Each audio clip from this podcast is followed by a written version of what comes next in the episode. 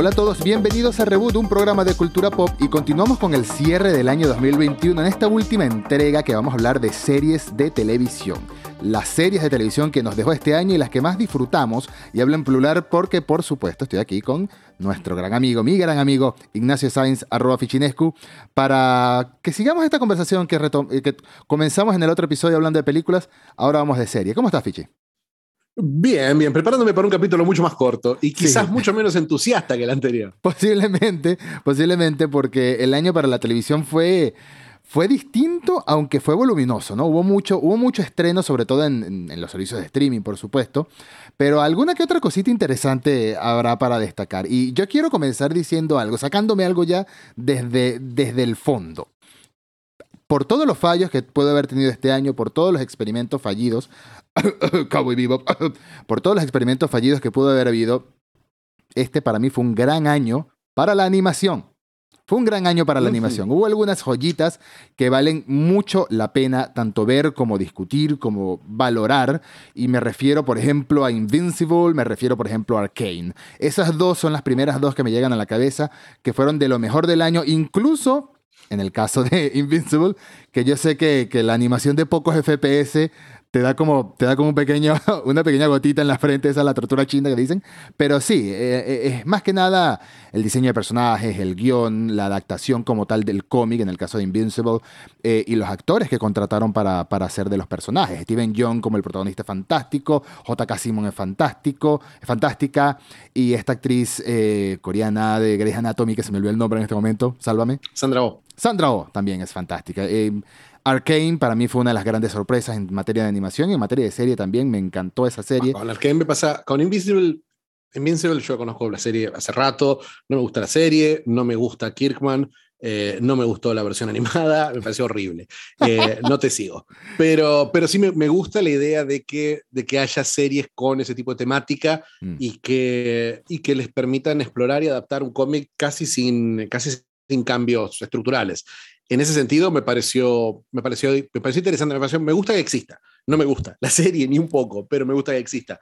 Con Arkane me pasa eh, al revés. Arkane el universo no me podría interesar menos, pero eh, la serie es indudablemente espectacular y el trabajo de voice acting es tremendo y, y sí, logró para que es difícil que una serie te atraiga, te, te llame la atención de un mundo de un mundo que no conoces, pero de un mundo que activamente no te interesa y cuando decís, no, no quiero saber nada de este mundo y que la serie te presente a esos personajes, te presente esa dinámica eh, con, con, las protagonistas eh, y con una resolución, con una, con una, con una estética tan propia y, esa, esa sensación de decir, bueno, estamos tan acostumbrados a que la transmedia se tercerice, que vos digas, bueno, eh, yo hice este cómic, toma, se lo doy a un estudio de animación y que hagan lo que hagan. Acá no, acá dijeron, para, si a la gente le gustan las animaciones que hacemos nosotros, ¿por qué no tenemos el estudio adentro? ¿Por qué no hacemos nosotros la animación directamente? ¿Por qué no nos encargamos de producir y de colaborar con estudios que estén directamente trabajando con nosotros? Eh, me parece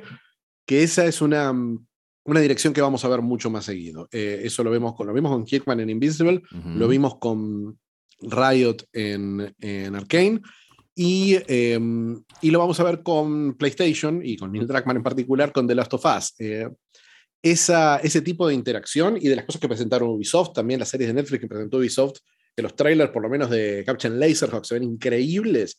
Em, creo que es una dirección muy positiva para los que tenemos eh, cierto amor o cierto interés porque se respeten estos mundos. Eh, me, me, parece que, más allá de los logros de otras series que hemos hablado, Castlevania, por ahí, em, mientras más cerca estén los creadores originales de la, de la producción, de la adaptación, mejor. Eh, de eso no, no, hay ninguna duda. Pero sí, un, gran año para la animación un gran año para, para series establecidas que me parece que tuvieron puntos muy, muy altos. Me parece que Rick and Morty, después de una temporada pobre que había sido la cuarta, que había estado muy por debajo del estándar de las anteriores, levantó muchísimo con una quinta temporada muy temáticamente interesante, eh, con un par de capítulos flojos como siempre, pero con, con la promesa de llevar a los personajes en otra dirección, que es algo que siempre les ha costado. Claro. Em, a mí me gustó, me gustó, me gustó ver que Rick and Morty se levantaba un poco. Eh, mi serie personal favorita animada de estas series para adultos, Tuck and Bertie, volvió con una segunda temporada todavía mejor, una, y muchísimo más experimental. Me, eso me, recordó, me hizo recordar mucho. Bueno, Tucan Berti, la directora, Alicia Hannawald, es la directora de arte de Bojack Horseman. Mm. Y, em, y no sé si recuerdas que hay capítulos que son visualmente más experimentales de Bojack Horseman. Sí, En Tucan Berti, todos los capítulos son así. Y eh, la comedia se mezcla con una poesía visual que no se suele ver en, series animadas, especialmente en series animadas cómicas para adultos, que suele ser un target medio raro. No sé si estuviste viendo mucho anime este año, pero más allá de, de Evangelion y un par de películas, eh, yo lo único, que, lo único nuevo que vi, no, no, me gusta admitirlo porque realmente leí mucho manga este año, pero no vi mucho anime, mm. eh, pero sí me gustó mucho una, una adaptación de una comedia romántica que se llama Komi-san eh, no puede comunicarse, que la estrenó Netflix hace, hace unos rato, está, hay como 10 capítulos ya en Netflix para ver, y para mí fue una sorpresa, porque no esperaba una buena adaptación, porque el manga es muy, es un manga cómico, un manga de historias muy cortitas, me parecía muy difícil de adaptar, pero acá tiene un presupuesto y una animación que no esperas ver en una comedia romántica, realmente ves, hay un trabajo visual muy, muy lindo, muy estilizado, muy que a veces hasta se aleja del diseño de personajes clásico de anime, simplifica, eh, qué sé yo, la comedia siempre les permite jugar un poquito más con lo visual. Comisan no puede comunicarse, fue una, una, de mis sorpresitas del año, pero la verdad no puedo, puedo, admitir que no vi suficiente anime como para decir que fue el mejor, pero me encantó. No, yo en el mundo del anime también este año estuve un poco desconectado. Vi lo típico, me, me centré por alguna razón en el shonen, no soy muy de ver shonen, pero siento que este año hubo un par de apuestas interesantes.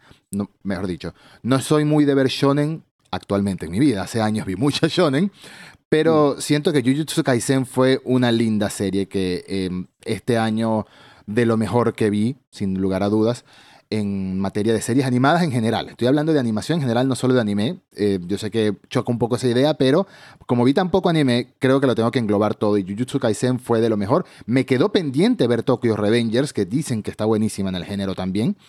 Pero Jujutsu me sorprendió y quiero ver mucho más de este, de este universo y de estos personajes. Demon Slayer, que arrancó tan bien hace un par de años ya. Este año tengo entendido que la segunda temporada va muy bien también, pero lo único que he visto es la película del tren, que es más Demon Slayer, así de sencillo. Es, es como un episodio largo en el medio, no cuenta como una, película.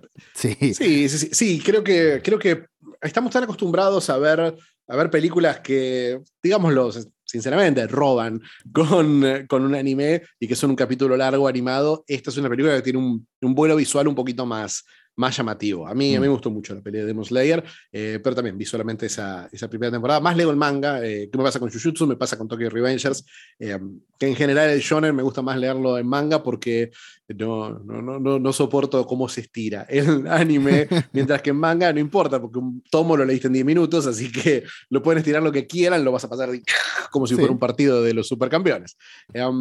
Pero, pero sí, se vienen muy, muy, buenas, muy buenas adaptaciones, eh, adaptaciones de manga por ahí muy, muy interesante el año que viene. Se viene Spy Family, se viene, se viene Chainsaw Man. Se viene eh, Uzumaki. Que ahí vamos a. ¿Cómo? Se viene Uzumaki. Se viene Uzumaki, se viene esa adaptación de Uzumaki, totalmente. Esa adaptación que se ve increíble de Uzumaki. Sí, sí, sí, creo que tenemos, tenemos el, año que viene vamos a, vamos a limpiar esa asignatura pendiente con el anime. Pero es un buen asterisco para poner, porque vamos a hablar tan mal del resto de la, de la televisión que, que conviene decir, bueno, pero la verdad que no vimos anime y por ahí el anime fue mejor que toda esta porquería de la que vamos a hablar ahora. Empezando por otro fenómeno, porque hablamos de, lo, la animación y hablamos de otro fenómeno fuerte que tuvimos este año, eh, es, es lo internacional, o sea, la mm. televisión internacional. Sí. Por fin quebró, o sea, ya sabíamos, había mucha gente que veía eh, series españolas, La Casa de Papel, eso fue, fue un éxito en su momento, había mucha gente que veía que veía em, series francesas como Call My Agent, eh, o bueno, obviamente el fenómeno de la televisión coreana, pero se rompieron todas las barreras este año, con varias, eh, varias series coreanas como Hometown Cha Cha Cha, como la excelente Hellbound, uno de los grandes estrenos de estos últimos meses del año, y la ineludible El Juego del Calamar, que no solamente es una serie muy popular, sino que por lo menos creo que la, hablamos en detalle, hay un capítulo de Ruth Recomienda sobre, sobre la serie, sobre otra joyita de, de Netflix, pero, pero para mí fue una, una gran serie, una gran introducción para, para, las diferencias entre, para la forma en la que narra eh, historias, la velocidad con la que narra historias Corea, eh, la, la, la, estilización visual, la violencia, no hay forma de dudarlo, y, y, la crítica social, que es algo que uno no está tan acostumbrado a ver en series de, otros países. No, no está tan em, acostumbrado a ver, pero aún así hay mucha gente que dice que, por ejemplo, Parasite está basada en la sociedad coreana, ¿no? Parasite hablando de películas. Y sí, está, es un vistazo a esa crítica social en la sociedad coreana, pero el mismo Bo Joon-ho, el mismo director, lo dijo y todo el mundo puede darse cuenta que esto se aplica a cualquier nación, a la mayor cantidad de naciones del mundo, igual que toda crítica coreana, con la, con la excepción de algunas tradiciones culturales, de algún tipo de relación empleado-jefe que en Asia es tan estricta, ¿no? En Asia es tan... Sí, sí, las dos sí, señor, por ahí. Exacto, em, algún trasfondo político en, esa, en ese pasado contra Japón, pasado contra Estados Unidos, pasado de las dos Coreas divididas, etcétera. Sí, eso es más local, pero en general la crítica a gran escala se aplica a cualquier parte del planeta y eso es algo que hace en parte tan fácil identificarse con muchas historias de Corea del Sur, em, sobre todo las más serias, ¿no? Pero sin lugar a duda, y esto ya lo había dicho, lo habíamos dicho en algún episodio anterior, que antes existían plataformas para ver series coreanas, pero el boom de Netflix, la inyección de de dinero para sacar contenido hecho en Corea y exportarlo al mundo, más allá del que están haciendo ellos directamente, es que ha, logrado una internacionalización de, este contenido que es digna de, reconocimiento, porque es que son, es, muy buen contenido, honestamente, es muy buen contenido. Hay algunas de, me, me, puse a revisar el catálogo de lo que se había estrenado este año, series que yo no he visto, pero que han tenido un boom muy grande, como la que dijiste, Hometown Cha Cha Cha, como Vincenzo, otra también serie que tuvo oh, un Vincenzo boom muy grande. ¿Te gusta? ¿Te gusta? Verdad me había olvidado que era de este año. Sí, es de este año, de 2021. Por eso la quería mencionar. Y claro, el juego del calamar fue como la, la, la cereza sobre el pastel, porque es una producción propia de Netflix que no solo demuestra el interés que puede haber por el contenido de Corea del Sur, sino también el interés que hay de la plataforma de invertir y de sacar de ahí más contenido. Son, es una manera de contar historias muy diferente. Son 12 o 16 episodios y se acabó para siempre la serie, con algunas excepciones como Kingdom, por ejemplo, que también es de Netflix, entonces no sé si cuenta mucho con la fórmula.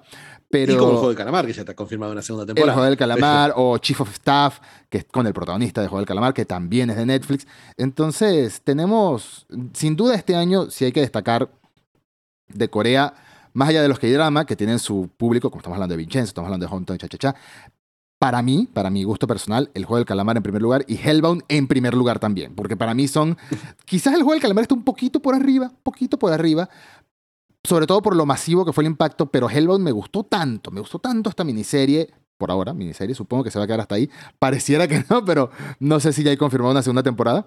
Me gustó tanto que eh, la serie comienza contándote algo que tú crees que es un estilo de historia y se va por otro lado completamente distinto. Tú ves el tráiler, esto sin spoilers, como siempre. Tú ves el tráiler y tú piensas que es una historia sobrenatural de bichos y de monstruos y de cosas feas que pasan. Y te dices, bueno, vamos a darle una oportunidad. Y de repente, a la mitad del primer episodio, ya te están cambiando la, ya te están cambiando la seña, ya te están cambiando por completo cómo va a desarrollarse esta historia. Y a lo largo de los siguientes episodios ves que es una historia mucho más compleja de lo que esperaba, oscura y basada en parte, no, no, no 100%, pero en parte con este tema de que en Asia, en países como Corea del Sur y como en Japón, el tema de los cultos, las sectas religiosas es tan fuerte. Ahí, bueno, obviamente hay momentos, hay casos trágicos como el del subterráneo, el subte del metro en, en Japón, con aquella secta horrible, pero Em, tengo amigos que han estado en estos países y tú no sé si me podrías, si viviste la misma experiencia, que en cualquier lugar, en cualquier esquina, se acerca una persona a entregarte un panfletito y te quiere reclutar. Así seas extranjero. Sí, especialmente si te ven, si te ven como, como que no sos japonés eh, y, asumen que bueno, que por ahí te querés quedar ahí en una granja. Y lo pensás un rato, porque es muy lindo. Si dicen, bueno, si de vez en cuando me dejan ir a Shibuya, oye, oye si, me dan el, si me dan nacionalidad, puedo irme a esa granjita extraña. Me, gustó, me gustó la producción coreana. Me parece que todavía no pega tanto la producción japonesa, pero hay cosas muy lindas. Por ejemplo, empecé, esta, esta semana estoy viendo los primeros capítulos de Asakusa Kid, que cuesta, cuenta la historia de un joven Takeshi Kitano y es una belleza, una ¿En dónde está eso? serie. En Netflix. Oh, Dios, necesito verlo. Sí, Asakusa Kid, muy, muy buena. Eh, que te cuenta Takeshi, Kitano cuando era actor cómico, ¿no? Cuando, empezó, empezó su carrera. Eh, me gustó mucho eh, Lupin, por supuesto. Lupin es, es, una lindísima serie de heists, una lindísima serie de ladrones. Nadie va a confundirla con una obra maestra, pero es muy, muy divertida hasta la altura de cualquier serie internacional, producción francesa.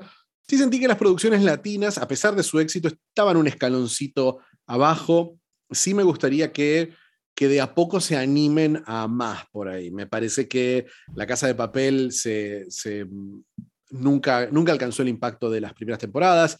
Me parece que producciones que son originalmente para televisión como, como La Reina del Flow, que es, es un éxito, eh, un éxito un éxito, un buen éxito, una, una, serie que es lo que es, es una telenovela, pero es una telenovela muy visualmente llamativa y con muy, muy buenos trabajos de, su elenco. O misterios como Quién mató a Sara, tienen, tienen sus cosas, pero, pero no están a la altura. Tampoco Jai Rojo, tampoco la comedia esta que estrenó Diego Luna, siempre hablando de Netflix, ¿no? Pero, pero sí, sí me pasó, sí sentí que la, veo que la producción internacional está, está haciendo está dando pasos importantes y siento que más allá de la casa de papel y obviamente cosas como la Reina del Flow que van a pegar en América, em, siento que por ahí podríamos dar ese, ese pasito adicional. Podríamos, dice, como si él estuviera, estuviera sosteniéndole la cámara, pero, sí me gustaría, qué sé yo. Pero, pero, sí, eso. Looping no es una serie nueva, pero también se ha creado una gran base de fanáticos, una gran base de seguidores. y está teniendo... Lo dije hace. Ah, claro, es que ya le digo Looping. Yo lo digo a lo, a lo, a lo mal leído. a lo eh, sí. está, está, bien, bueno, pero la serie de la que acabamos de hablar. sí, sí, sí. Eh, está, está, perfecto. Yo, yo no lo había eh, notado, pero tienes razón. Hay una gran inversión en, en materia de, de, de, producciones internacionales que se están popularizando mucho más allá de las que uno conoce. Por, por supuesto, La Casa de Papel ya se acabó, ya se acabó, ¿no? Ya, yo nunca la, la seguí, pero ahora que acaba de llegar su... Digamos que sí parte 2 de la quinta temporada. Creo que esa era la, definición correcta. Ya se está hablando de un spin-off y es uno de esos universos que claramente van a expandir. No solo con el remake que van a hacer en Corea, sino la misma Casa de Papel española va a seguir creciendo. Pero hablamos mucho de Netflix, pero ¿qué me dices de HBO Max? ¿Qué me dices de HBO Max? Para mí una de las producciones que tú me recomendaste, no me acuerdo si para Rebus recomienda o por recomendármela ya, no, para Rebus recomienda fue la de Kelly Coco, es Hacks con Gene Smart. Me gustó mucho esa serie. Me pareció, una de las grandes, una de las grandes series del año, eh, Hacks. Eh, me parece que me gustó Flight Attendant, bueno, aquí la estrenaron este año, Race by Wolves. O sea, tiene una, una buena propuesta HBO eh, Max. Me gustó mucho la comedia que estrenó Mindy Kaling hace poco, que se llama, es un nombre que es un guiño en realidad, porque se llama La vida sexual de las estudiantes universitarias. La vida sexual de las universitarias, Sex Life of College Girls. Y la serie obviamente no trata de eso, es un nombre que es, una, es casi, es parte de la comedia, son, son universitarias que no tienen idea de lo que hacen, o sea, son personajes muy Mindy Kaling, muy como los de la excelente comedia de, de Netflix, eh, Yo Nunca, pero en versión, en versión universitaria. Tiene, me parece que está encontrando un tono HBO eh, Max en producciones que son por ahí un poquito más ligeras, un poquito más chispeantes que las producciones clásicas de, de HBO. Obviamente HBO tuvo un gran año, es imposible no hablar de, hablar de HBO y no nombrar Succession, que fue un monstruo, que fue un titán de este año, probablemente la serie más comentada eh, de HBO, no la más vista, la más vista de la serie más vista de Estados Unidos es Yellowstone, pero ¿qué vamos a hablar de Yellowstone? Eh, pero, pero Succession es, para mí fue una magistral tercera temporada. Se robó la conversación. mejor, ¿Cómo? Se robó la conversación. Sí, sí. Eh, para mí, a mí me gustó mucho la tercera temporada. No sé si fue, si fue la mejor, pero, me parece que los últimos dos capítulos elevan lo que sea eh, eh, muy, muy alto. Eh, em, y, tuvo, tuvo un par de, miniseries muy, muy exitosas. HBO tuvo la miniserie The Undoing, la miniserie con, con Nicole Kidman y Hugh Grant, que fue un éxito. Tuvo Mero Fistown, que a mí personalmente no fue una serie que me gustó mucho, me parece que era una serie que se regodeaba un poco en su miseria, eh, tipo, tipo Nordic Noir, eh, pero... Es muy Nordic Noir. es muy Nordic Noir, pero quizás el misterio no me, no me, no me enganchó del todo. El trabajo actoral estaba, estaba en otra dimensión, pero, pero sí, sí, sí me parece que fue una serie, una, una serie notoria, o sea, un, buen año, un buen año para HBO HBO Max en términos de contenido, al menos. No sé si tuvieron la repercusión que podían tener. Eh, otra de mis series favoritas del año fue The White Lotus, eh, mm. una, una, serie de misterio, en realidad una serie, una, una crítica social disfrazada de serie de misterio, eh, con guiones y dirección de Mike White prodigioso y un elenco también de, de primera, pero pero sí, series muy, muy interesantes. Obviamente, How to with John Wilson para mí es una de las joyas imperdibles. Eh, se estrenó el año pasado en Estados Unidos, pero ah, recién está disponible este año en HBO Go y HBO Max. Eh, y ya empezó la segunda temporada. Es brillante. Hay una, una conexión. ¿Se, te ocurre si me, quedó algo afuera de HBO? Tuvimos Insecure también. Tuvimos, bueno, eh, una producción. Una producción, Kur, por supuesto, siempre brillante, Kur, pero una producción que no la he visto, pero en mi entorno laboral y tengo muchos amigos en España, se habló mucho de esta serie y tengo pendiente verla porque tengo entendido que es una buena serie de terror, suspenso, fantasía, ciencia ficción, no sé muy bien, que es 30 monedas y tengo entendido que allá fue un boom. Aquí no sé. Sí, sí, sí, fue a mí, a mí personalmente no me, no me enganchó del todo. Tiene una, eh, es Alex de la Iglesia, Sí, Alex de la 30 Iglesia, monedas y eh, a mí Alex de la Iglesia me da, me da una, tiene esa cosa medio teatral, medio circo, eh, medio maquillaje exagerado, eh, grotesco, que, que no me, nunca me convence del todo. Nunca, nunca me parece, nunca me parece creíble como me pasa con, con por ahí otros directores que pues, es un cliché compararlo, pero me pasa con Del Toro. Del Toro, sus, sus seres atormentados me los creo, me los creo un poco más, me, me los siento un poco más que los de, los de la iglesia. Vi un solo capítulo, quizás podría darle un poco más, pero, pero claro, tus compañeros de trabajo son todos españoles. es Yo no he visto, yo no he visto Eh. ninguno, así que debería darle una oportunidad porque he visto imágenes y me llama la atención. Me llama la atención en imágenes. Tiene ese no sé qué misterioso thriller terrorífico que me suele llamar la atención. Y ahora que me... No sé por qué lo comparas con, con Del Toro, pero si me lo comparas con Del Toro, más aún me va a llamar la atención. Que Y sí. me- me- Es que justamente estaba pensando en Nightmare Alley y cosas por el Sí. estilo que tienen, que tienen, que ese que mismo tienen estilo. esa- ese look. Sí, Eh, e- um, es difícil hablar de- del año 2021 en materia de televisión sin hablar de Marvel, porque es el año de estreno del debut de Disney Plus en materia de contenido eh, para Marvel Studios, ¿no? En materia de series. Tenemos, ¿cuántas? WandaVision, Falcon y Winter Soldier, Loki, What If y Hawkeye. Cinco series a lo largo del año 2021, eh, para bien o para mal. Porque fue, una ruleta rusa este recorrido de, Marvel en- en materia de series. Y yo creo que algunas funcionan muy bien, otras fueron una gran sorpresa en materia de experimento. Yo no jamás me imaginé, por más que el tráiler nos lo decía, jamás me imaginé que WandaVision iba a ser tan así como fue y me gustó. De hecho, lo, lo que más me gusta de WandaVision es cuando juega con ese experimento durante sus primeros seis episodios, más o menos, y en los últimos ya se pone más, más Marvel. Así de sencillo. Tiene que seguir la fórmula, tiene que seguir los pasos, Sí. tiene que seguir subiendo esa escalera, ¿no? Pero cuando juega con, con- con- con los formatos, con los estilos, con los géneros, me pareció arriesgado para bien, interesante también. Sí, sí, sí, me, me gustó, me gustó que los capítulos fueran cortos y entonces Mm. se podían centrar en estos experimentos y en estos pocos personajes. Em, me parece que también desbarranca un poquito mientras se hace más Marvel, eh, levanta mucho con el capítulo en el que vemos el viaje y el origen y, y la historia y el pasado de Wanda, Eh, me parece que es el gran capítulo de la serie. Y el final me resultó un poquito decepcionante, porque, porque ya empezamos a sentir esta, esta, esta mm, incomodidad que yo siento con Marvel, que es que Marvel te cuenta, Marvel hace cosas muy bien, hace- eh, son buenas, WandaVision es excelente, eh, aún con los altibajos, Mm. pero siempre tengo esa sensación de que me cuenta historias que no empiezan ni terminan. O sea, estoy contando, estoy viendo siempre el capítulo 2 de algo. Siempre estoy viendo el, el medio, estoy viendo el... el, eh, no no me, me falta un inicio y me falta un final. Sí. Eh, y en WandaVision siento eso. En WandaVision siento que es un, un- Ni siquiera se siente como un final de temporada, se siente como un final de capítulo.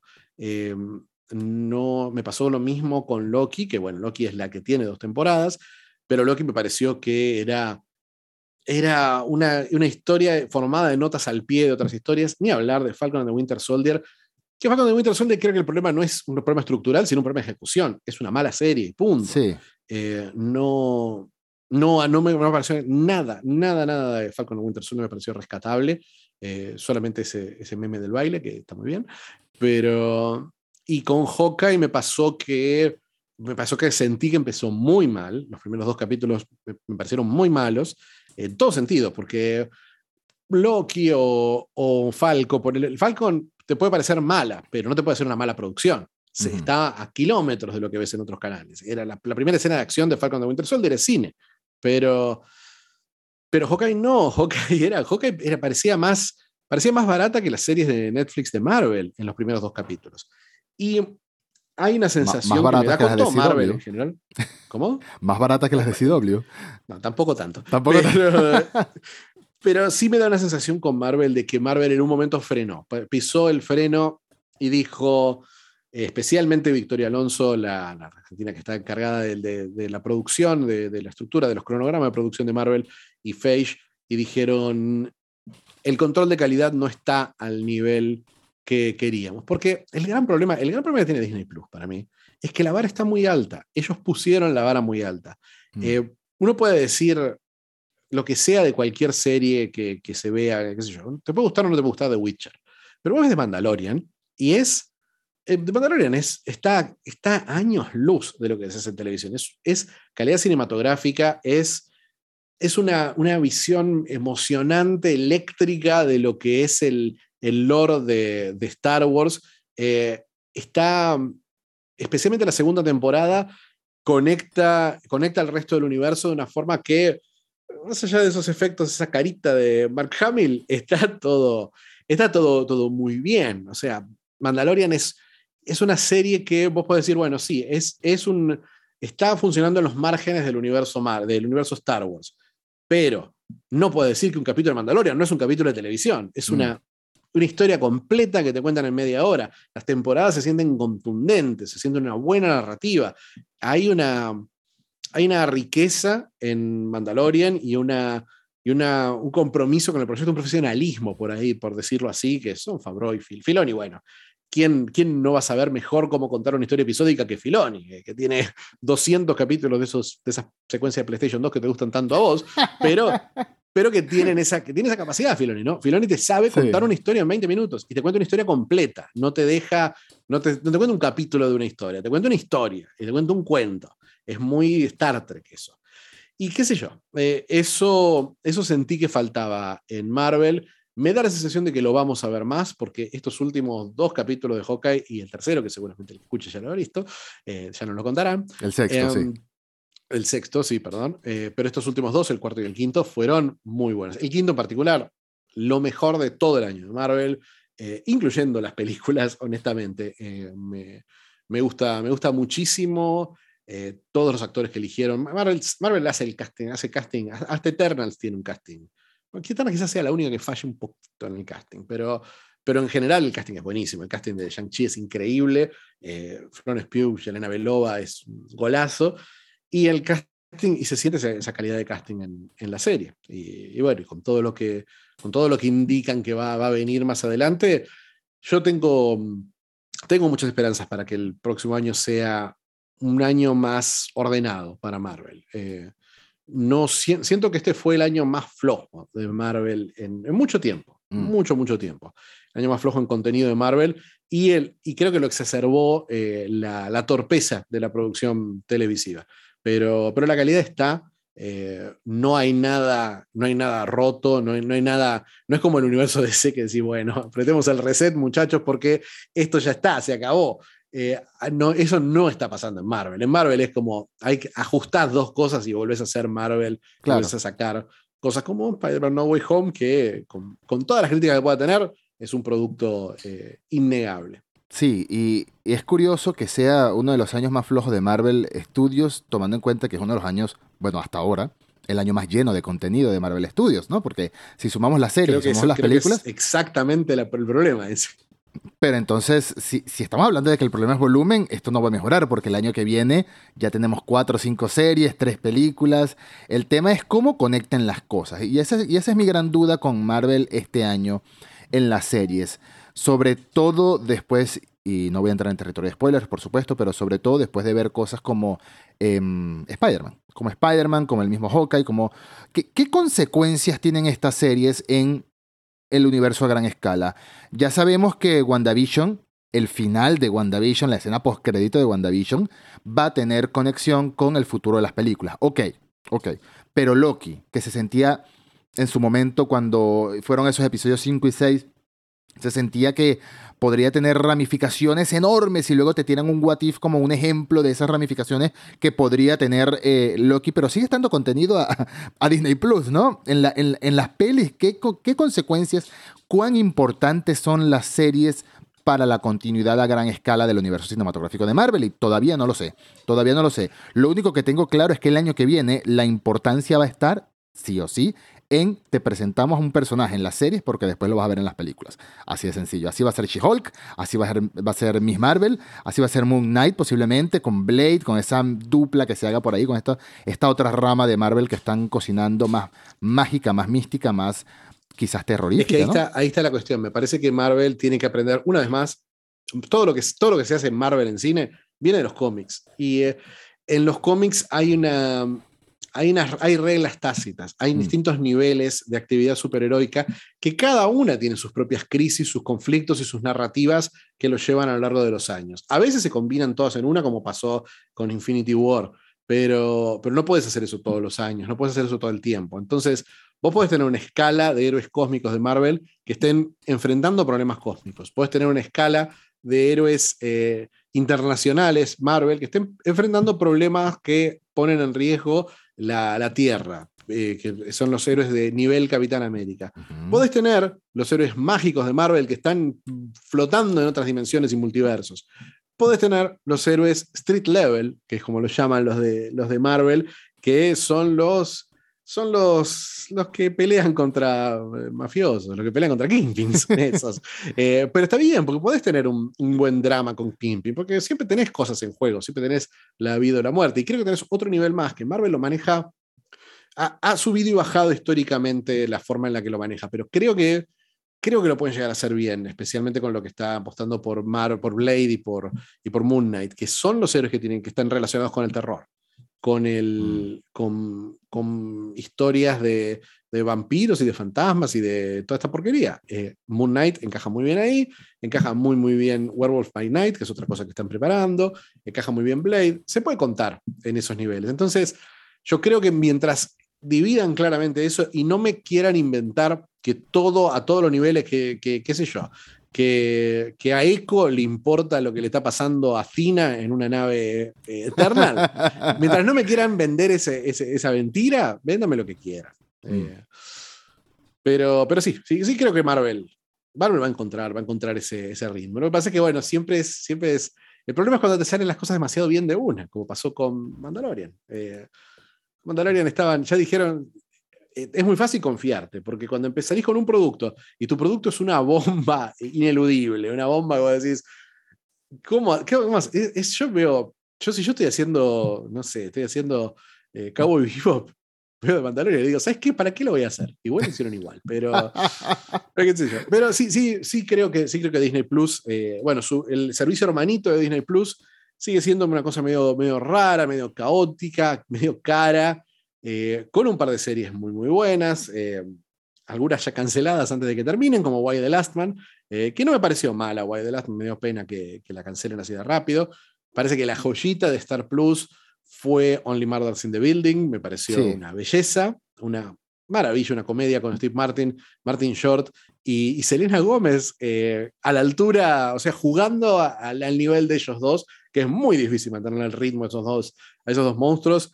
Eh, me gustó, me gustó, me gustó, por supuesto, me encantó Reservation Road, la serie de, de Taika Waititi. Mm. Eh, me gustó mucho Big Sky, la serie de David Kelly. Hay una, hay una buena selección en, en, en lo que está proponiendo Star Plus, pero todavía sigue siendo un híbrido de cosas que de Hulu y de FX, que algunas se estrenan en un lado, otras se estrenan en otro, otras se pierden.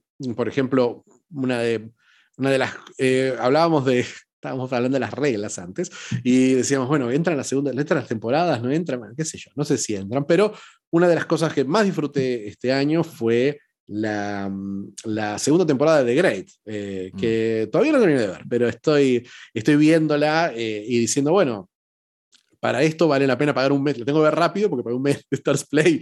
Y es un servicio que tiene, tiene un par de cosas que están interesantes, pero, pero sí es una pena que esté todo tan disgregado y que Star Plus tenga tan poca personalidad. Eh, sí. Hay otros servicios que tienen cosas interesantes también, qué sé yo, tenemos, eh, más chicos como Apple TV. Sí. Apple, Apple, yo siento que ahí, esto me dio pena, porque tenía ganas, cuando dijimos que íbamos a ver este capítulo, dije, bueno, es mi oportunidad de verla, y no llegué a verla, pero quería, tenía muchas ganas de ver lo que parece ser una de las grandes series de ciencia ficción de los últimos años, For All Mankind. For All Mankind. Eh, me parece que me parece que nos estamos perdiendo algo. Pero la que no me perdí, porque soy un gamer de cuarta, es Mythic Quest, que tuvo una segunda temporada muy superior a la primera, que ya era muy buena. Eh, fue un año de buenas segundas temporadas. Eh. Me, hablábamos de Great, Mythic Quest, The Witcher tuvo una segunda temporada genial. The Voice. The Voice, The The Voice se Voice, The elevó. Witcher. The Voice me resistí mucho. A mí no me gustó la primera de The Voice. Me resistí mucho a ver la segunda, pero qué, qué bestialidad de, en todo sentido, qué bestialidad de temporada. Eh, una de las comedias, una de las joyitas de HBO Max, es una comedia que se llama The Other Two, Los Otros Dos.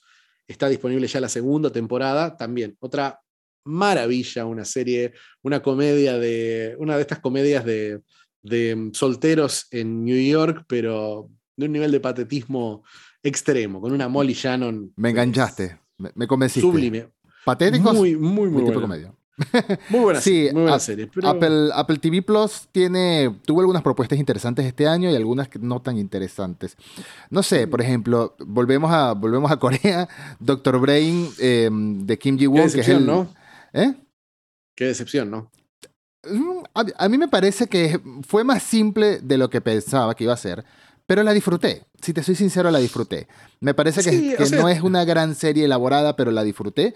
Y No, o sea, está, no está bien, pero Ujú. no, pero esperaba, yo esperaba, esperaba algo mucho menos, mucho menos genérico. eh, Tomando en cuenta el director que es, sí, tienes razón. Igual que hablando de también- secciones, Fundación, tú la viste, yo no, pero tú dices que es una Ah, de sección, ¿no? Fundación, qué, qué horror. Y te, te juro, y no fue la peor serie de ciencia ficción de Apple TV Plus. ¿No? Fundación es una adaptación.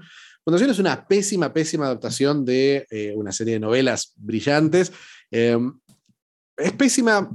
qué sé yo, yo creo que todavía tiene la, la oportunidad de orientarse. Los últimos capítulos la llevaron en una dirección que daba algo de interés. Es imposible verla como una adaptación. Es, es tanto lo que. Bueno, es David Goyer, ¿no? Es el, es el, el- el creador de Los Demonios de Da Vinci, ¿no? No es, no es un gran guionista el que usaron para adaptar a una de las obras fundacionales de la ciencia ficción. Pero lo opuesto de Duna es.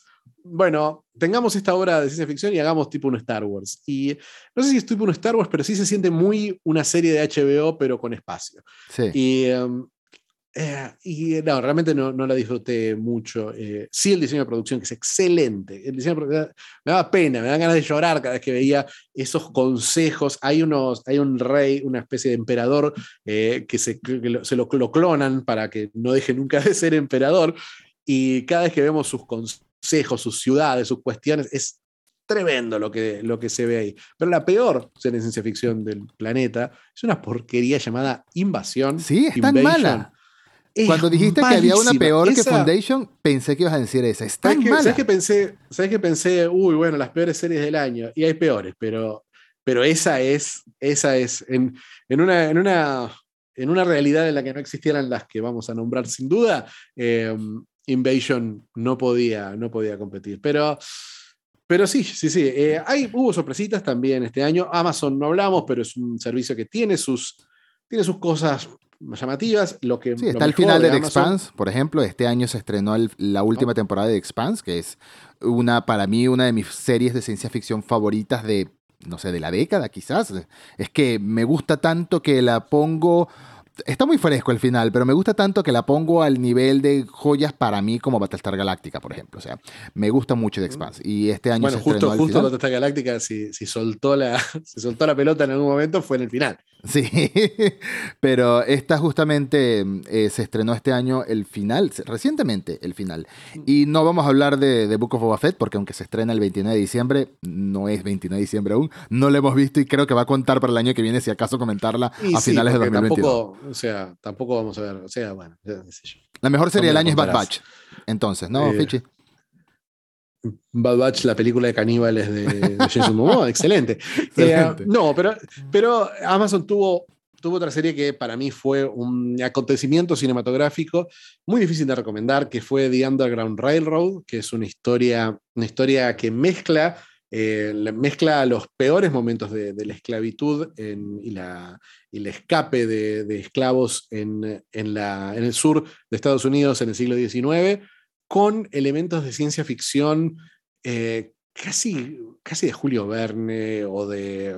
de una, una- tiene, tiene una, visión, una visión de ciencia ficción que es, es casi un spoiler decir que hay ciencia ficción en la serie, porque recién el tercer capítulo nos dice, para, para, esto no es real. Ujú. El Underground Railroad es un, es un concepto, ¿no? Es, un, es un, una, una, una especie de asociación secreta que vos te escapabas de una plantación eh, y te ayudaban, ibas a una iglesia donde sabías que había alguien que te iba a meter en un carro, que te mandaba a otro pueblo, ahí ibas a una taberna, al sótano, te guardaban en el sótano unos días, eso era el Underground Railroad.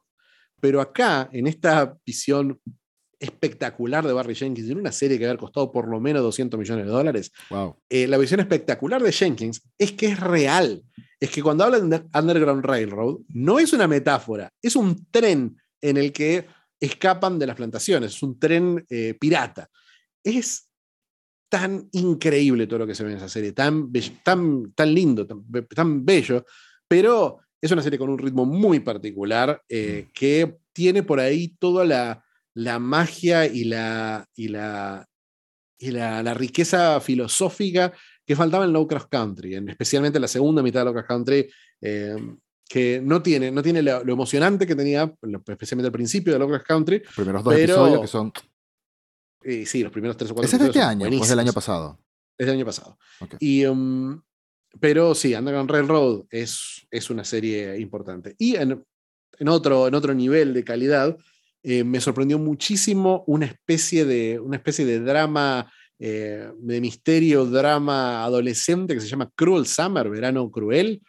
Muy buena primera temporada. Una serie ¿En Amazon? Sí, sí, sí, en Amazon. Em, no está acostumbrado a series que se cuentan en dos tiempos distintos. Por ahí que tenemos a los personajes en el presente y vemos flashbacks del pasado. Yellow Jackets, otra serie muy buena de este año que es de Paramount Plus, eh, hace, usa ese recurso. Pero acá usan tres, distintos, tres periodos distintos de la vida de una protagonista y de, de, dos amigas en realidad que se separan por cuestiones muy violentas, pero es un misterio muy delicado, muy intrincado, muy bien narrado y lo vemos en tres tiempos distintos, donde vemos lo que pasó antes, vemos el, son tres años distintos. El primer año es cuando recién se conocen estas dos amigas, el segundo año es el que algo terrible pasa y el tercero es cuando están viviendo las consecuencias de lo que pasó. Mm. Y en paralelo te cuentan esas tres historias y es, es muy buena. Es del guionista de una muy buena comedia con Emma Stone que se llama ECA. Em, y él es una creación de él una, una joyita. Pensé que ibas a hablar en algún momento de la rueda del tiempo, ¿no? No, no, no la has mencionado. Yo no la he visto. Eh, la verdad, la verdad, la rueda del tiempo. Eh, no tengo la, paciencia para girar la rueda. Eh, vi los primeros dos y qué sé yo.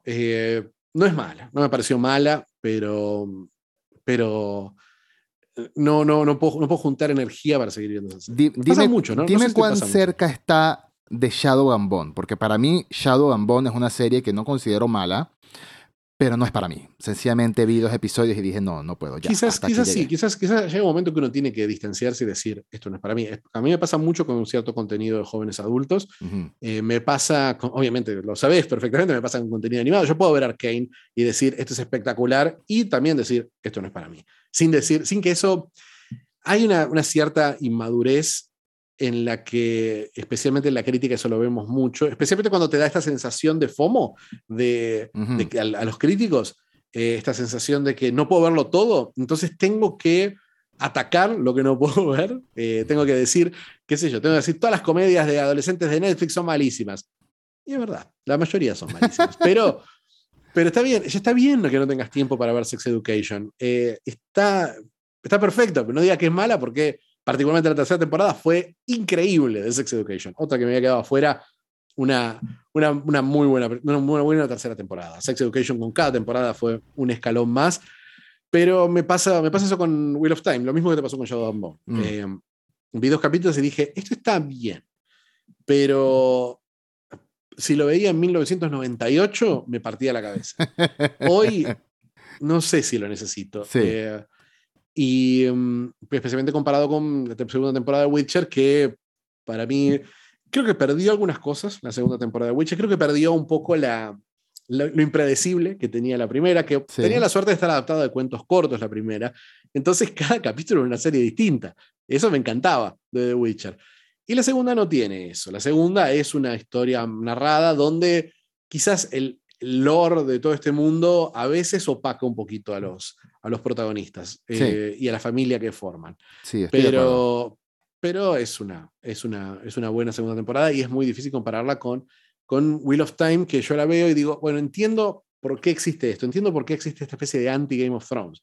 Esta historia clásica, ligera, eh, más tolkieniana, más, más charlada, más emocional, más delicada, eh, pero, pero no, no, es para, mí. No es para, vamos, a, em, vamos a ir cerrando la ronda final, como hicimos con el episodio de las películas de 2021. Vamos a empezar por la que menos nos gustó, ¿no? La que menos nos gustó, la que menos disfrutamos. Yo voy a hacer trampa y voy a decir dos.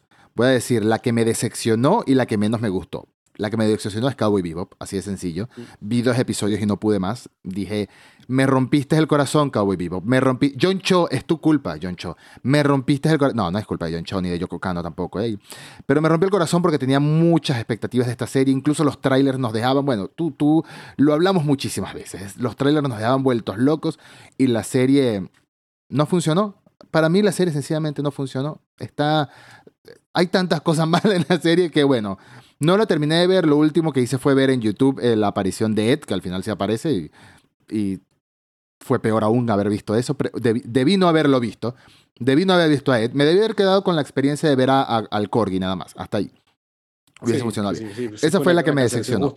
Ahora, la que menos me gustó, y creo que vas a estar de acuerdo, o no sé si la que menos te gustó, pero está ahí en la lista, también porque me obligué a verla completa, fue Jupiter's Legacy. Eso, eso, fue mi culpa, eso fue mi culpa. Jupiter's Legacy fue terrible, fue terrible. Fue terrible sobre todo el contraste que hizo cuando después, también por culpa de Fichinescu, me hizo leer un cómic llamado Empire del mismo Millarworld y fue tan bueno el cómic que dije, ¿qué hicieron con esta adaptación?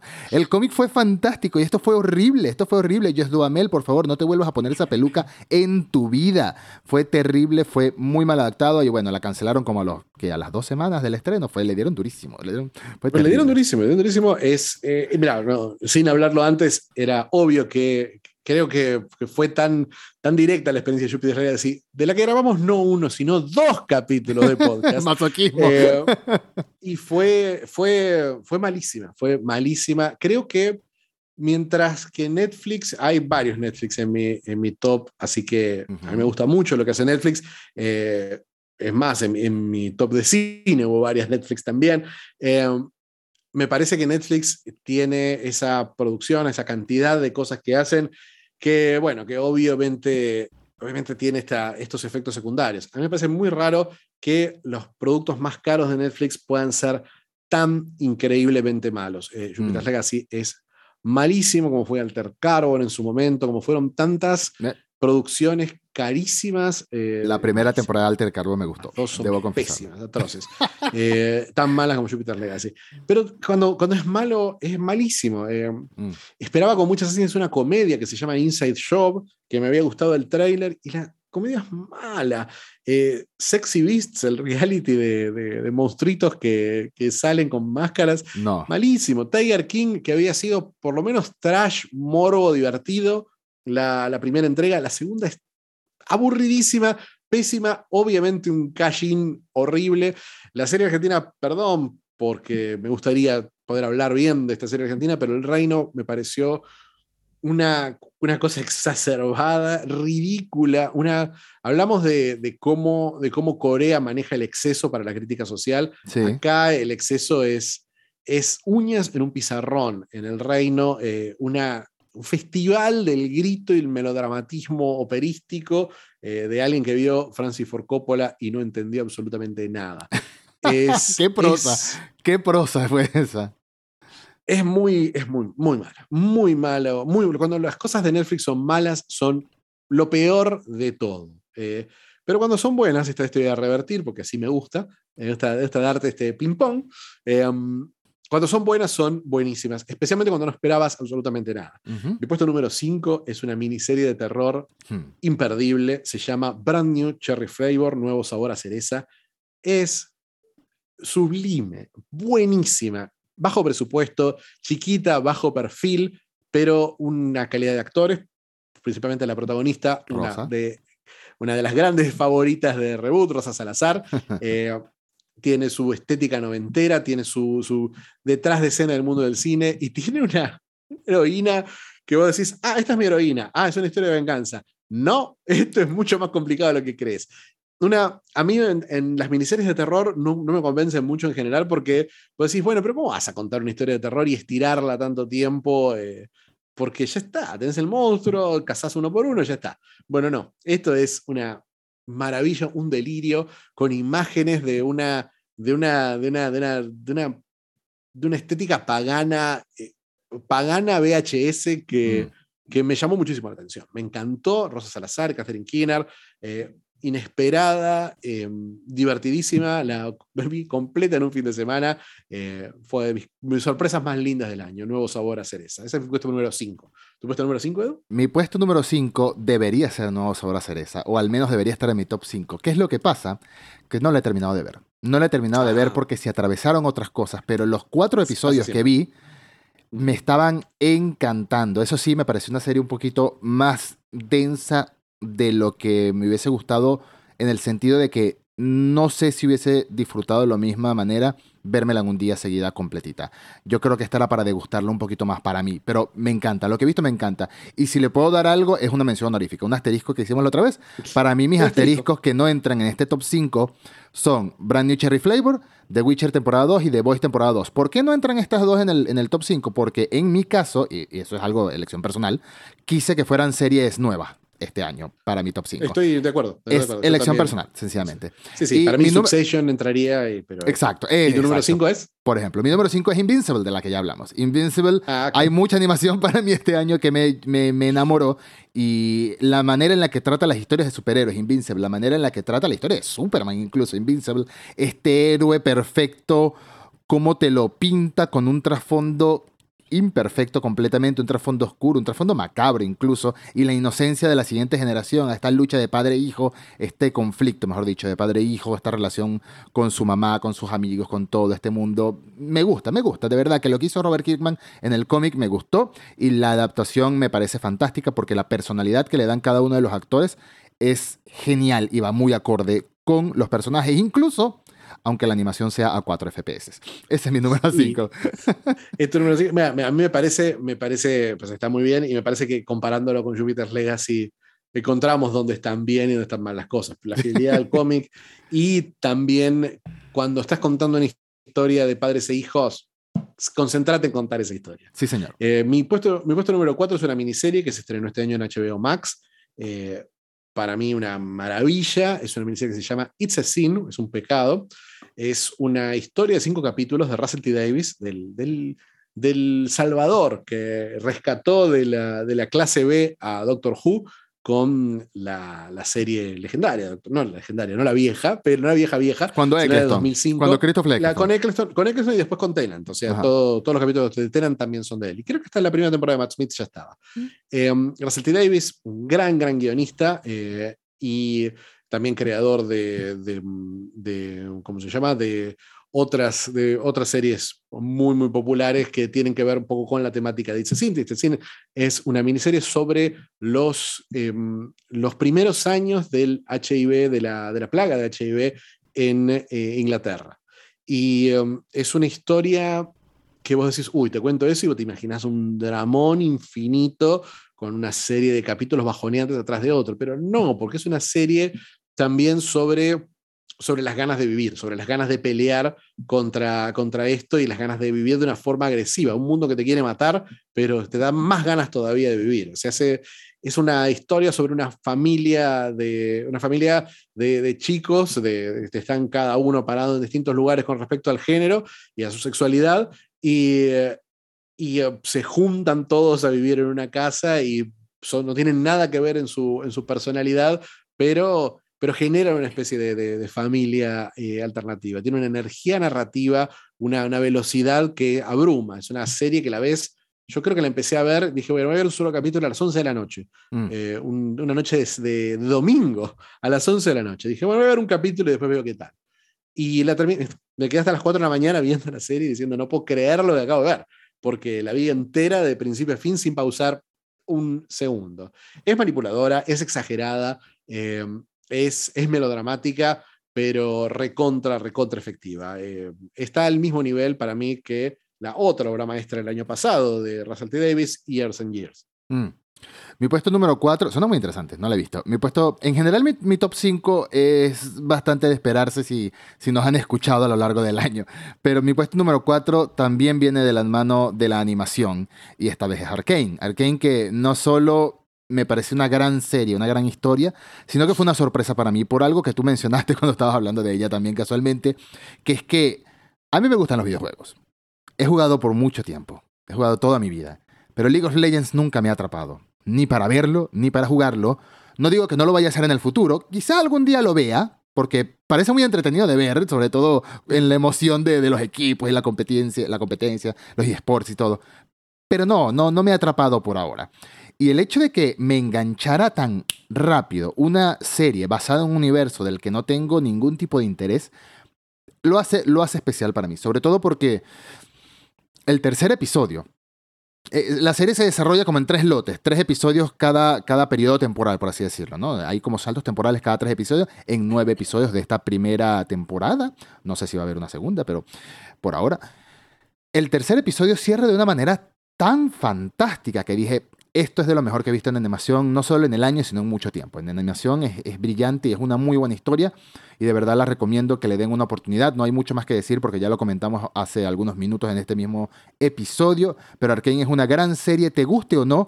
League of Legends, míralo como un universo de, fantástico que tiene, que te cuentan todo su pasado ah, en la misma serie. ¿no? no necesitas saber nada del juego, ese es mi punto. No necesitas haberlo jugado en tu vida, haber visto nada, nada en lo absoluto. la historia está muy bien explicada y los personajes son tan ricos que brillan, brillan mucho y la relación entre ellas es fantástica, de verdad. La serie, mi puesto número 4, Arkane. ¿Cuál es tu puesto número 3? Mi puesto número 3, voy a hacerlo muy cortito porque estoy seguro que va a estar en tu ranking y vos lo vas a poder desarrollar mejor que yo. Eh, es una recomendación tuya, es la excelente, excelente, sorprendente miniserie Misa de Medianoche, Midnight mm. Mass.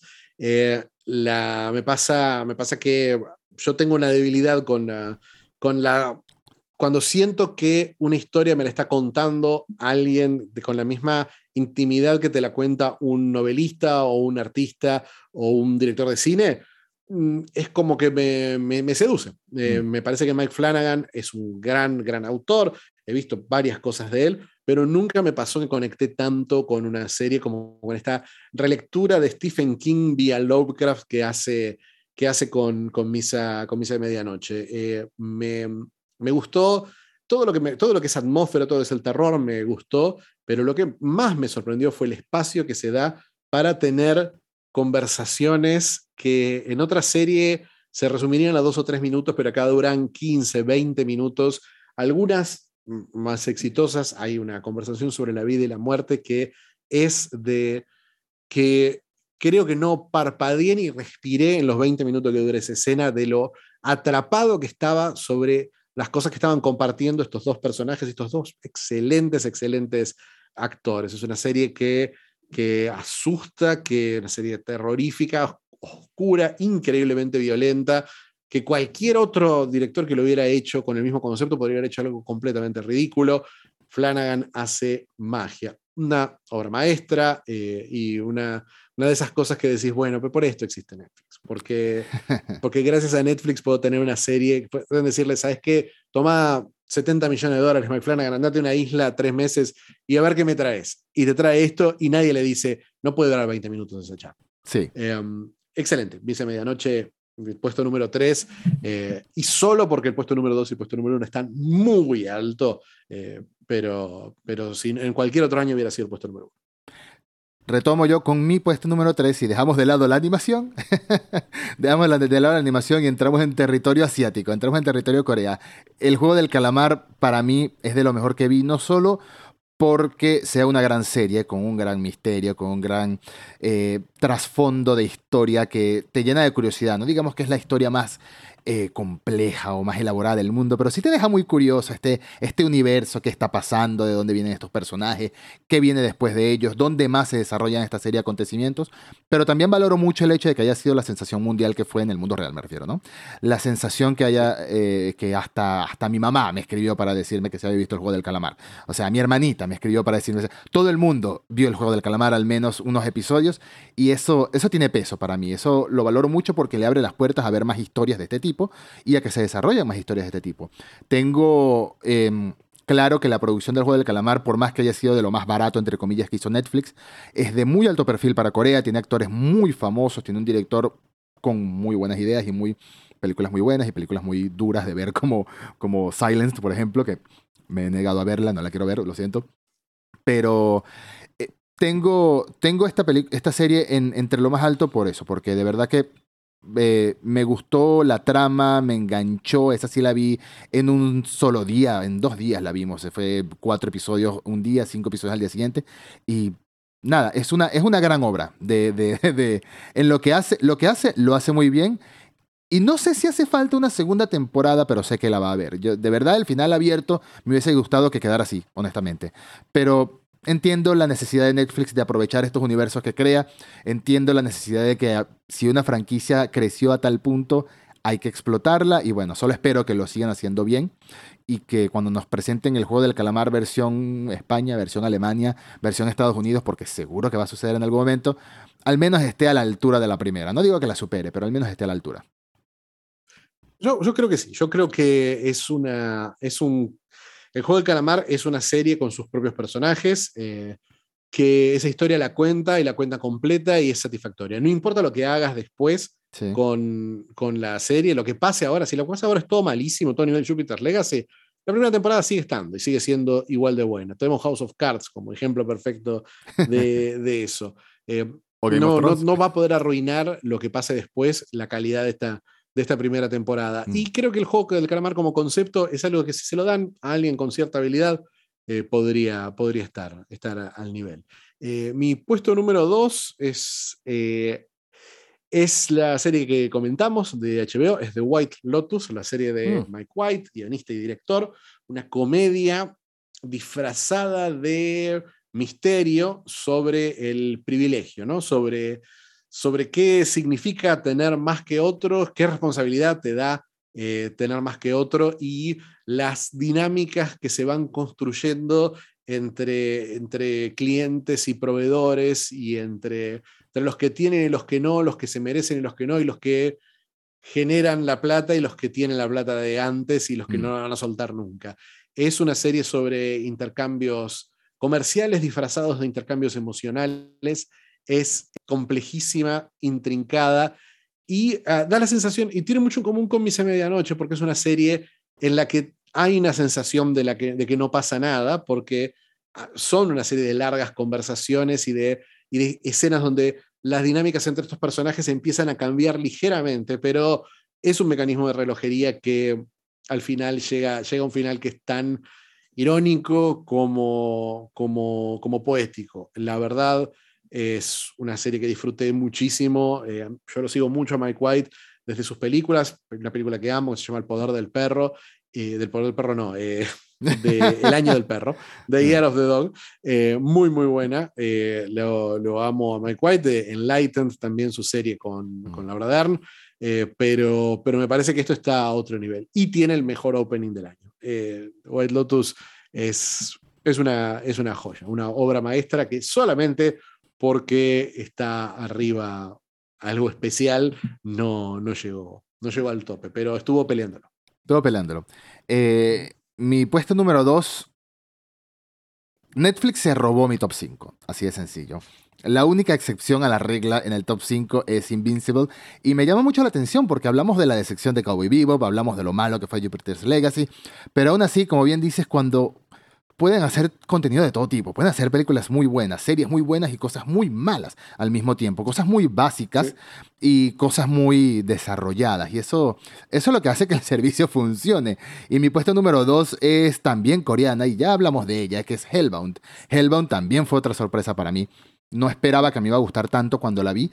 Desde que vi el tráiler, y me presentó estos, esto se ve en el tráiler, desde que vi el tráiler y me presentó estos monstruos de humo negro extraños, yo dije, ah, una serie de fantasía y de terror coreana, vamos a verla, seguro, seguro me gusta, yo tengo como cierto sesgo que ya, ya entro como con, con, buenas, con, con buenas opiniones prejuzgadas de lo que voy a ver si, si porque confío mucho en la, en la manera de hacer contenido de los coreanos, eh, en live action más que en los japoneses, porque los japoneses en live action lo siento como muy...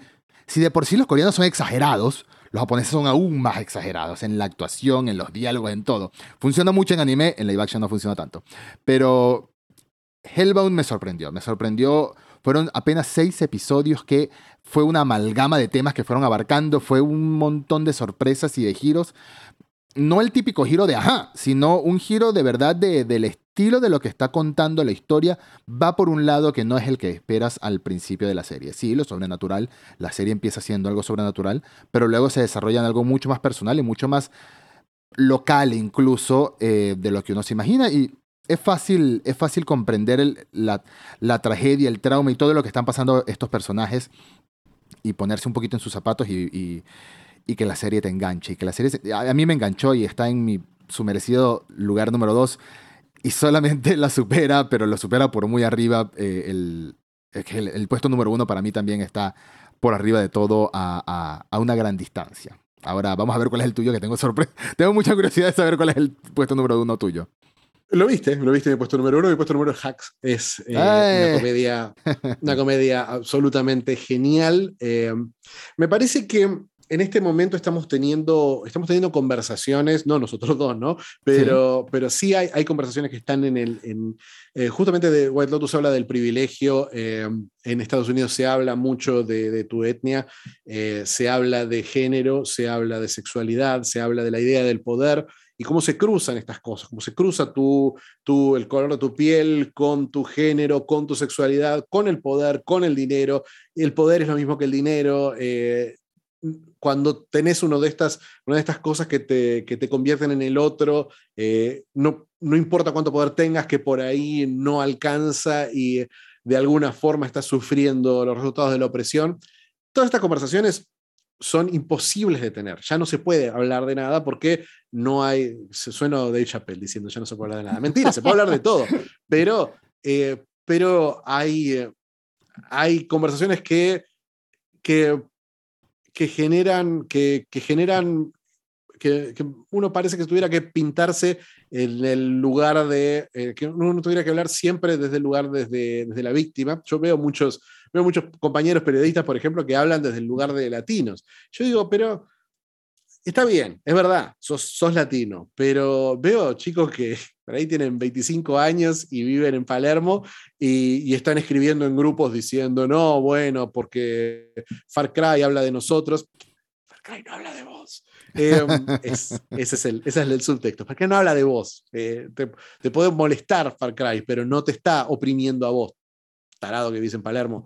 Em, pero me pasa, me pasa un poco eso. Me pasa eso que ¿Cómo contás, cómo, cómo, cómo hablas de estos temas? Y me parece que las grandes obras de, de esta época, eh, como por ejemplo otra, seguimos defendiendo, seguimos, seguimos siendo el podcast oficial de Netflix, como Inside, una de las grandes joyas de este año, el especial de Bo Burnham, que habla de, de la alienación que vivís dentro de, de Internet.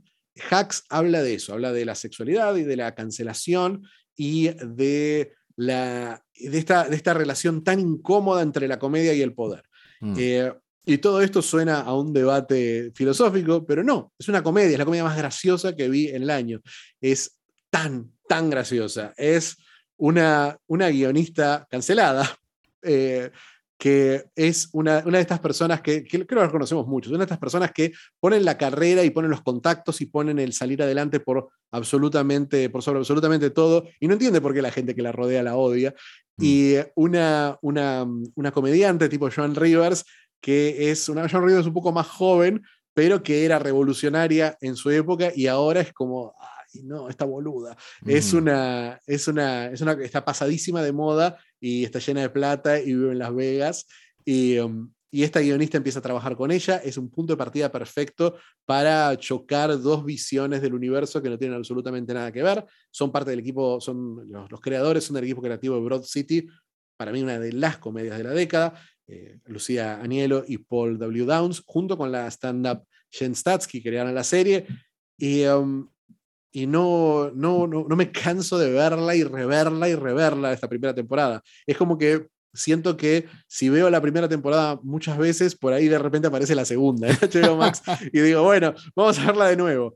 Eh, tiene, tiene un sentido del humor recontra ácido. Estas mujeres pasan, pasan la temporada entera odiándose, maltratándose, insultándose con un nivel de ingenio y un puñal que clavan una y otra vez. Es fantástico. Tiene un personaje que es la asistente del manager de él, que es mm. mi personaje favorito del año. Keila eh, es, es puro, puro amor ese personaje. Y a la vez es una serie que puede llegar a lados muy oscuros. Hay un capítulo en particular que tiene que ver con el personaje principal, esta, esta guionista diciendo, bueno, voy a soltar, voy a pasarla bien con un tipo.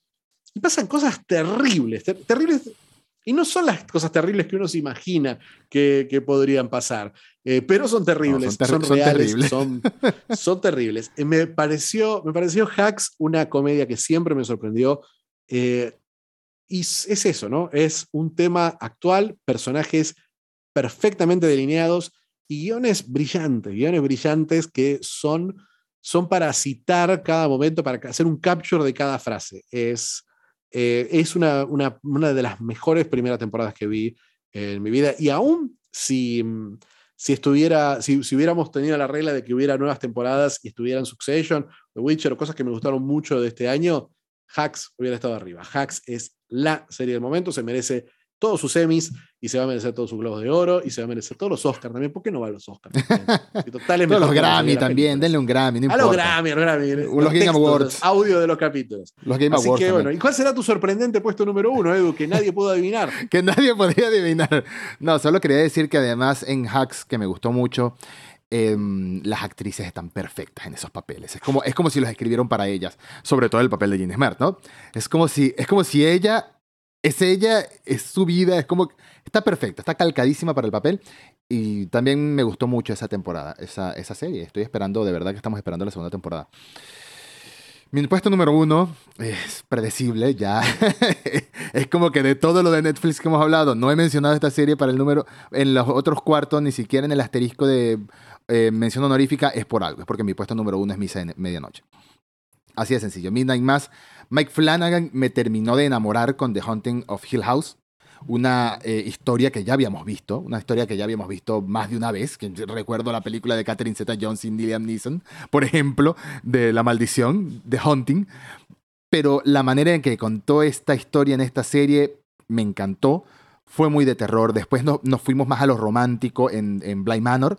Un giro completamente distinto a la manera de contar la historia de una casa Ahora, teniendo riendas sueltas de contar una historia completamente propia, que no era una adaptación de alguien, que era una idea original, eh, amé. Amé Midnight Mass, la vimos, la vi muy rápido, la vi en un fin de semana también, me enganchó, incluso con lo tétrica que puede ser, con lo densa que puede ser, con lo oscura que puede ser, son, son historias trágicas, son traumas. Esto es una historia de dolores, una historia de tragedia, una historia de trauma, de arrepentimiento, de culpa, que además tiene un algo que la rodea, ¿no? Vamos a decirlo hasta ahí. Además, hay algo terrorífico clásico, por así decirlo, ni tan clásico, pero algo terrorífico que la rodea en medio de esta isla de gente que que la idea de, el hecho de que sea una isla es a propósito, no es porque sea un pueblito chiquitito con pocas personas, es porque esta gente está aislada en su micromundo, alejado de todo, y eso influye mucho en la manera de ser de los personajes, de la manera de contar la historia.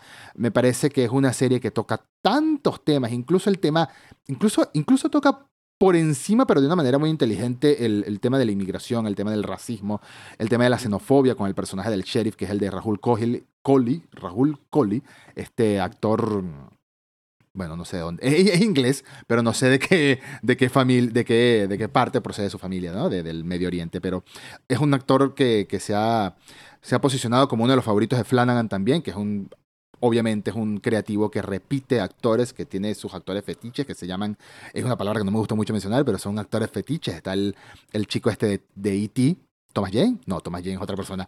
Henry ¿Cómo que se llama? Thomas. Henry Thomas, Henry, Henry Thomas, sí. Thomas Jane es el de Expanse. Henry Thomas, está por supuesto su esposa Katie Siegel, está Rahul. Hay muchos actores que él repite constantemente y eso hace que, que sientas que estás viendo gente que ya conoces, pero al mismo tiempo es una historia completamente nueva. Y eso también hace que me, que me enganche aún más, porque después de ver Midnight Mass me puse como misión ver todas las pocas cosas de Flanagan que no había visto y seguí viendo porque para mí es uno de los... ¿Cómo se diría en español storytellers? Porque no le diría cineasta, le diría narradores. Narradores. Sí, es uno de los narradores de historias que más me gusta actualmente de los últimos años, sin lugar a dudas. Se, se ganó esa posición con Big Name Mass, que es mi serie favorita de 2021. Y esta es ese tipo de series que no necesita una segunda temporada. Y ya sabemos que no va a haber, porque Flanagan está metido en cinco proyectos distintos ya con Netflix de Edgar Allan Poe, historias originales, etcétera, etcétera. Pero es mi mayor recomendación a todo el que no la haya visto. Y el que la vea, vaya al episodio de Reboot, en el que hablamos de ella full spoilers, que es algo que no solemos hacer normalmente. Bueno, sí, en algunas ocasiones, pero en Reboot Recomienda no lo estábamos haciendo y esa, ese episodio merecía hablar full spoilers, tanto del Juego del Calamar como de Midnight Mass. Ese es Sí. mi número uno. dos de las series del año, eh, en un año en el que no hubo para mí tanta variedad y las series, y siempre todas estas series tuvieron un asterisco, especialmente las series grandes, eh, las, las superproducciones. Creo que también vamos a tener un segundo, un año que viene muy cargado, muy Sí. cargado, porque este año sentimos mucho más fuerte el efecto de la pandemia, porque en 2020 vimos todo lo que se había filmado durante 2019 y los primeros meses de 2020 y se llegó a estrenar. Este fue el año en que en el que sufrimos más eh, estos efectos estos efectos secundarios. Eh, veremos, veremos lo que nos trae 2022, pero, pero tengo la sensación de que vamos a tener un buen año y ya te, te puedo decir de ya, sospecho que el año que viene vamos a seguir, vamos a tener muchos puestos eh, altos de, de Netflix en nuestro top. Es más, si tuviéramos que sumar, Netflix se lleva más, eh, es la que más, más rebootis se llevó.